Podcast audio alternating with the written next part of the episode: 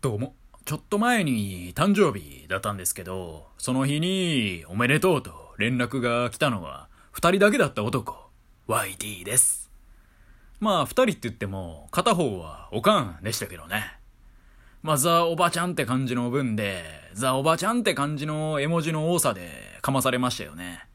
で、一言ありがとうってね、それだけ返しておきました。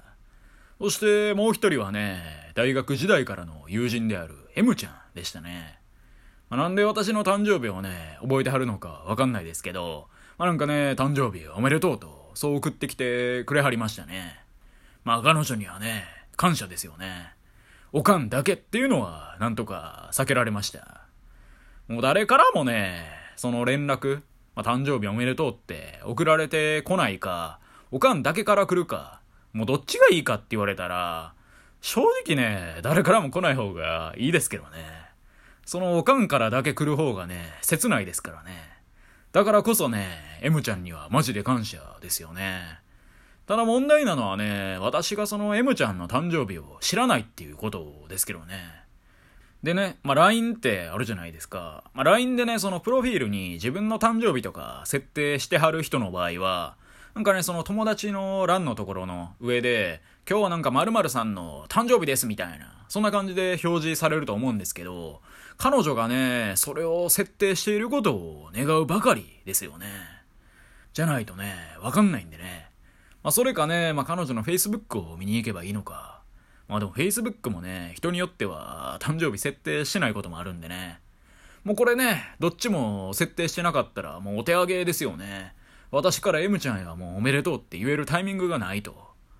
まあ、にしても私ね、自分の誕生日もね、全然覚えられないんで、他人の誕生日もね、そら覚えられないわけですよ。なのでまあ、人にね、おめでとうと、そう言える人間ってのは素敵だなって、毎年ね、思わされてる気がしますね。まあ自分の誕生日もね、意識してないというか、もう言われないと気づかないって感じなんで、もう天外孤独になればね、自分が何歳なのか分かんなくなりそうですよね。わしは何歳だと。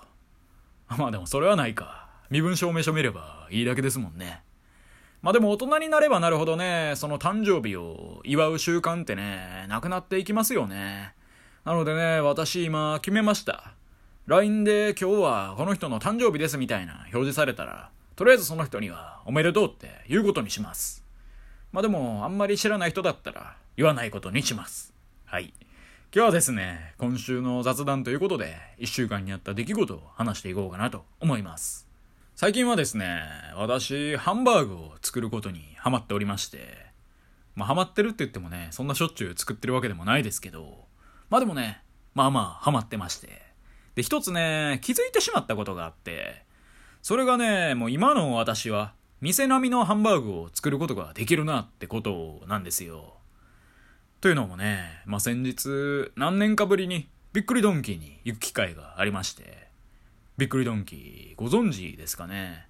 ハンバーグをね、メインとして戦ってるファミレス的なお店ですよ。まあ、実はね、フライドポテトがあったりとか、パフェがあったりとか、あとパスタとかもね、あったりしますからね、割と何でもあるっていう。まあね、最近行った際にね、メニュー見て思っただけなんですけど、で、私ね、高校生の頃は、その学校のね、近くにびっくりドンキーがあって、なのでよう通ってたんですよね。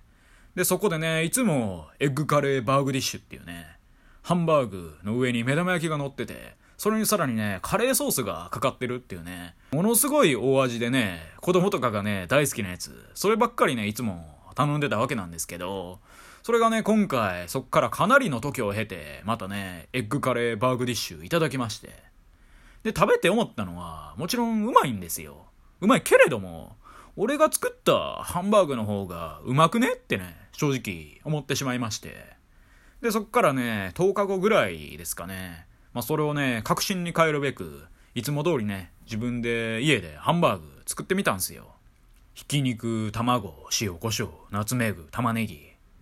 で、冷蔵庫でね、賞味期限が切れて、カチカチになってた食パンがあったんで、それを吸ってね、パン粉にしてぶち込みまして、で、これらを力の限りね、こねるわけですよ。パンパンパンパン、ポシュポシュっていう感じでね。まあ、ちなみにね、玉ねぎは一回炒めてね、飴色玉ねぎにしてますね。これするだけでね、もう一段上のハンバーグになるわけですよ。それで練ったやつをね、形整えて成形したら、まあ、一旦ね、冷蔵庫で30分ぐらいね、おねんねさせるわけですよ。これでまあ、落ち着きよるわけですよね。一体化するというか。で、そっから冷蔵庫から取り出して焼きまして。まあ、ええ感じのね、焦げ目をつけつつ、中にも火を通したりしちゃって。その後はね、鍋についたハンバーグの旨味をもとに、ソースを作って完成ですよ。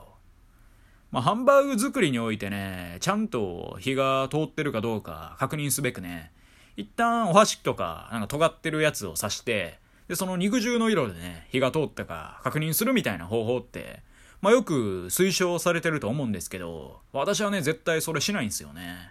まあなんか負けた気がするというか。なのでね、完成して食べるときはね、緊張の一瞬ですよね。もしこれ火が通ってなかったら、どないしようと。火加減が弱くて真っ赤っかやったら、どないしようと。もうそう考えるだけでね、若干お腹も痛くなってくるわけなんですけど、まあでもこれまでの人生でね、その失敗はいつも気憂に終わってきたわけなんで、なので今回も大丈夫やと。ただ逆にね、でもだからこそ、今回こそそれが起こるんじゃないかみたいな心配にも繋がるんですけどね。まあでもね、全然大丈夫で、まあいつも通り完璧なね、日の通りですよ。それで一口ね、バクって食べてみたらね、もううますぎるんですよね。そんじょそこらのハンバーグとはわけが違うぜってね。マジでね、この配信を聞いてる全ての人にね、振る舞ってあげたいレベルのクオリティのハンバーグですよ。まあね、こんなに言うとね、ハードル上がりすぎちゃうんですけどね。まあ実際のところはね、そこそこうまいなぐらいですけど、まあでもね、我ながらは相当うまいなと思って。マジでね、ハンバーグだけのね、キッチンカーとかね、やったろうかなって思いますよね。まあハンバーガーじゃなくて、ハンバーグ、もう手をベッドベトにして食えっていうね。最悪の顧客満足度を叩き出しそうなキッチンカーですわ。っていうね、まあ、そこそこのハンバーグを作るっていうね、ただの一人の小男のお話でした。あとね、まあ、今週は、まあ、全然話変わるんですけど、パルプフィクションっていうね、映画も見まして、これね、まあ、タランティーノの代表作品の一つですよね。彼の作品だと他にね、キルビルとかヘイトフルエイトっていうやつは見たことありますね。キルビルはね、ちょっと内容全然覚えてないんですけど、その女優さんがね、アシックスのオニツカタイガーっていうね、靴を履いてるみたいな感じで、まあそれしか覚えてないんですけど、で、一方のね、ヘイトフルエイトってのはね、めっちゃグロい映画でしたね。なんかね、ものすごい吹雪のとある日に、ある山小屋、山小屋っつってもすげえでかいんですけど、そこにね、一癖も二癖もある奴らが、まあヘイトフルエイトなんで、メインで8人ぐらいいて、他にもね、まあもうちょいいた気がするんですけど、そんな感じで、まあその山小屋に閉じ込められたわけですよ。まあ吹雪なんで、外に出られないんでね。で、やたらとね、盗賊とか、賞金稼ぎとか、お金にね、がめつい奴らが集まっていて、で、なんか揉めてね、それで殺し合いが始まって、まあいきなりね、全員でドンパチ始めるわけではないんですけど、騙したり、裏切ったり、暗殺したりみたいな感じで、徐々にね、人数が減っていって、で、それぞれにはね、立場、主義、主張、思想みたいなものがあって、それに基づいてね、その何人かで殺したり、殺されたりみたいな、なんかそんな感じの映画でして。てかすいませんね、パルプフィクションの話するって言っときながら、ヘイトフルエイトの話になってますね。で、まあ肝心のパルプフィクション。これ有名っすよね。だいたいちょっとね、映画通みたいな人に、おすすめの映画教えてって聞けばね、何作品かの一つとして絶対上がってきますよね。そんな、パルプフィクション。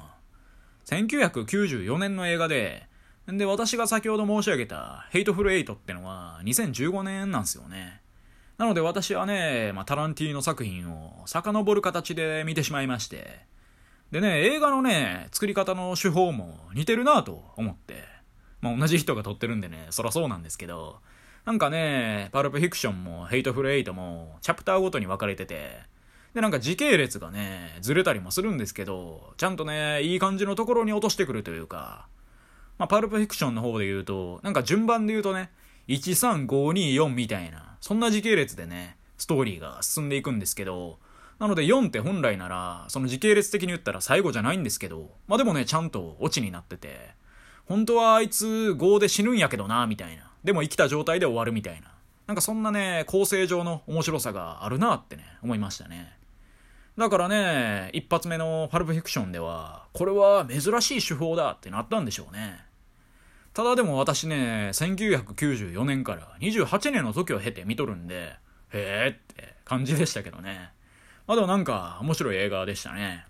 最後のオチでは、はつらつとしてるキャラも、実はね、時系列がずれてるんで、本当はね、その後に死ぬことになってるんだよなってね、思ったりとか。他にもね、なんかマフィアとの約束を破ったがために、そのマフィアにね、命を追われるみたいな。それで逃げているキャラクターとかいて、まあでもそのキャラクターはね、その追いかけてくるマフィアのボスがね、まあなんかピンチになって、それをね、助けたりして、